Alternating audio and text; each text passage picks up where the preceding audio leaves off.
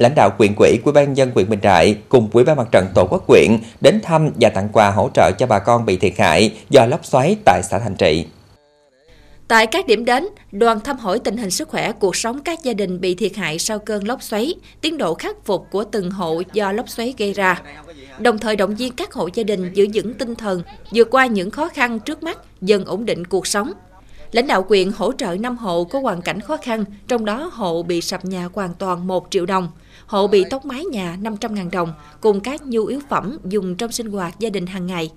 Ông Nguyễn Văn Dũng, Bí thư huyện ủy, Chủ tịch Ủy ban nhân dân huyện Bình Đại chia sẻ với các gia đình bị ảnh hưởng thiên tai, quan ngân tinh thần đoàn kết của bà con nhân dân đã chung tay khắc phục hậu quả, ổn định cuộc sống. Mong rằng các gia đình tiếp tục vượt khó, xây dựng lại nhà ở, tập trung lao động sản xuất, từng bước nâng cao đời sống, góp phần vào sự phát triển của địa phương.